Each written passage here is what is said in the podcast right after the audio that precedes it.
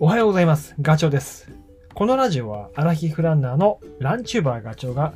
ランニング情報をお届けする番組です。走りながらや隙間時間でも聞いていただき、走る気持ちがスイッチオンになれば嬉しいです。えー、昨日もお話をしたんですけど、ベジタブルマラソン in 赤羽を1月の30日の日に走ってきました。で、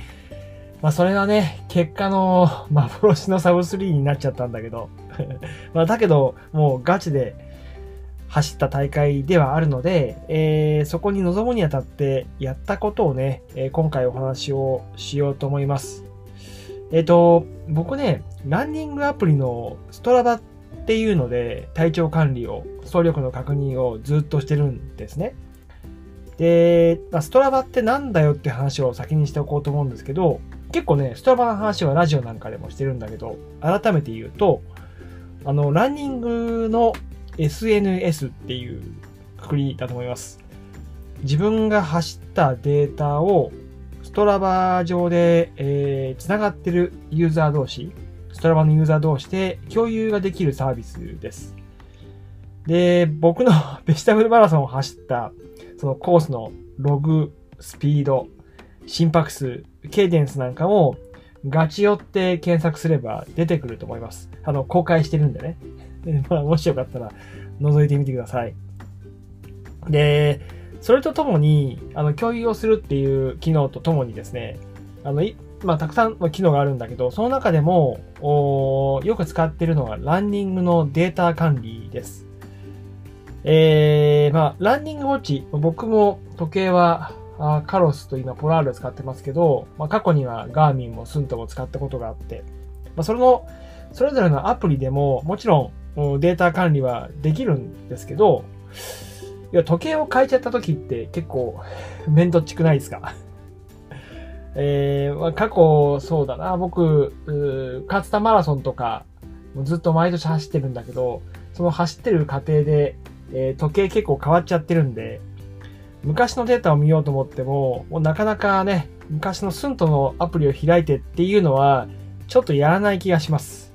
今だ、どうしてるかっていうと、全部ね、ストラバにデータを集約してるんです。過去のデータを。だから、今、時計のメーカー、使ってるメーカー、ブランド変わったとしても、スントで拾った情報を、あの、見ることができる。ストラバ上で。これね、めっちゃ助かるんですよ。で、探したい過去データは、まあ、文字を入力すると出てくるんで、その時の、まあ、過去大会の実績、スピード、それから心拍数とか、その高低差での変化みたいなところ、坂道とかね、えーそういうところすごい参考になります。あの、冬のマラソンとか夏の北海道マラソンとか、そういう比較もね、すごいわかりやすい。まあ、なので、これから、まあ、僕はランニングスペックをこうずっと更新していきたいっていうふうに思ってて、で、ライバル視するのは、まあ、これからもう間違いなく40代の自分になってくると思うんですよ。で、その40代の記録に挑む時の参考値になるっていうふうにちょっと考えてます。そのタイムを狙っていくためには、裏側どうなってるのかっていうのを知らないとね、戦えないから。で、まあ、もう言うと、ストラバは僕にとってランニングデータの保管庫みたいなことになっていて、かなり活用してます。で、まあ、これの話は、あの YouTube の動画もね、キンキンに、その、ベジタブルイン赤はね、それを走った時の動画動画を上げようと思っていて、そこでも説明するんですけど、まあ前もって今日はもうラジオでね、話そうとしてることを言っちゃおうと思いますが、これね、ラジオだから画面が見せられないんですよ。だから、ちょっとね、わかんないなっていうことあったとしたら、それはちょっと YouTube キンキンアップするので、そちらも合わせて見ていただければというふうに思います。ちょっとね、こんな話するんだなっていうことだけでも、ちょっと触りを今日話しとこうと思います。えーと、まず、あの、1月30日のベジタブルマラソンを走る日を一応ターゲットにしてたんですよ。で、それを、まあ、ピークを頂点に持ってくるために僕は、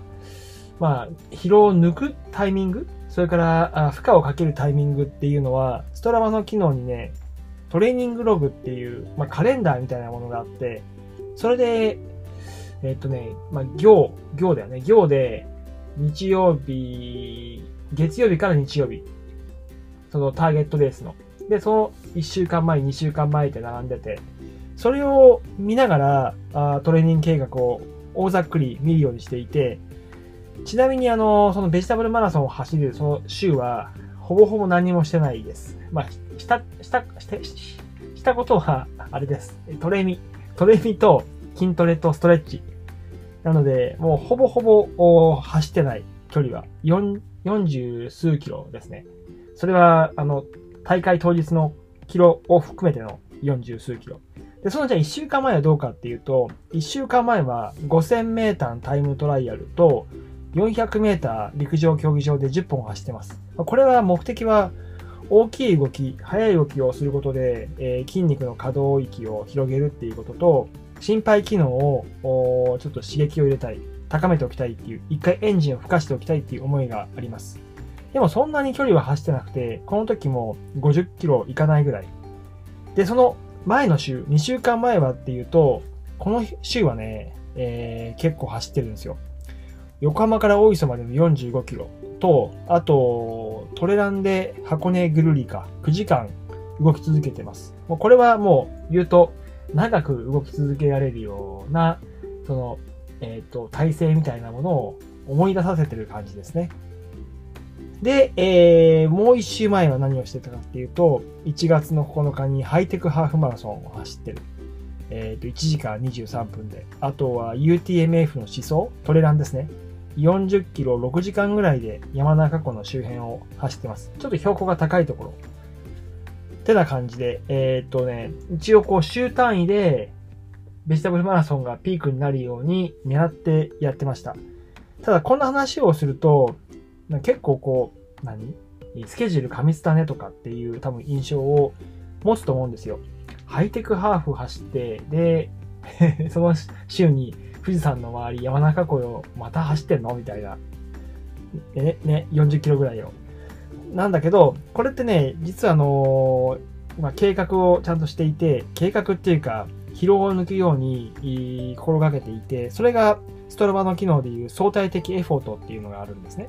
これはあの、心拍計のデータをベースにしていて、えっと、ま、長い距離を走る、ゆっくり心拍を落とした状態で走るのと、短時間でぐんと坂ダッシュ、階段ダッシュをしてエンジン吹かすときって、あの、なんだろうな、見た感じだと負荷は変わらないけど、えっ、ー、と、運動強度っていうところで言うと、もしかしたら2やかもしれませんよね。それをね、えっ、ー、と、自動的にこう計算してくれます。なので、そのオーバートレーニングにならないように、こう、傾向値を出してくれる。これを見ながらやっているので、ぐんと上がったら下がるタイミングをしっかりと持ってくるように、僕はこの相対的エフォートを見ながらやってます。それともう一つ役に立つ機能として、えっ、ー、と、フィットネスっていう機能があって、これね、は、えっ、ー、と、リカバリーですね。まあ、相対的エフォートと似てるんだけど、回復具合っていうのをよく見てるかな。あとは総力の積み重ねっていうところで、あのー自分の体がどれだけこう、調子がいいか、そして疲れが残ってるのかっていうのを時系列で見ることができるんですね。折れ線グラフになってて。でその期間が1ヶ月とか3ヶ月とか6ヶ月とか1年とかっていう長いスパンで見られるので、えっ、ー、と、自分のレースが頂点に来るタイミングをかなりこう長期的に見ることが、計画することができます。えっ、ー、と、こういうような機能がストラバには備わっています。なので、えっ、ー、と、自分の戦う力がどのくらい今あって、疲労の抜け具合は大丈夫かなっていうのを、あの、つどつどね、ストラバで確認を、えっ、ー、と、アプリでも見られるんで、それで、えー、確認をするようにしています。もちろん今言った話って、あの、ストラバをぜひっていう、まあ あの、おすすめはしてるんだけど、えー、時計のアプリなんかでも確認することができるんで、まだこんなこと使ったことないよとか、あ使い方わかんなかったよっていう人は、ちょっと触ってみるのをおすすめします。かなりね、これ、うまく使えれば自分の武器になると思いますので、はい、ぜひやってみてください。そんな感じです。えっ、と、近々僕はね、もう一回フルマラソンアタックします。その時にも、やっぱりストラバのアプリで、えー、その総力確認を、管理をしながら、頂点に持ってくるようにやっていきたいと思います。それではまた次回の放送でお会いしましょう。ガチョウでした。バイバイ。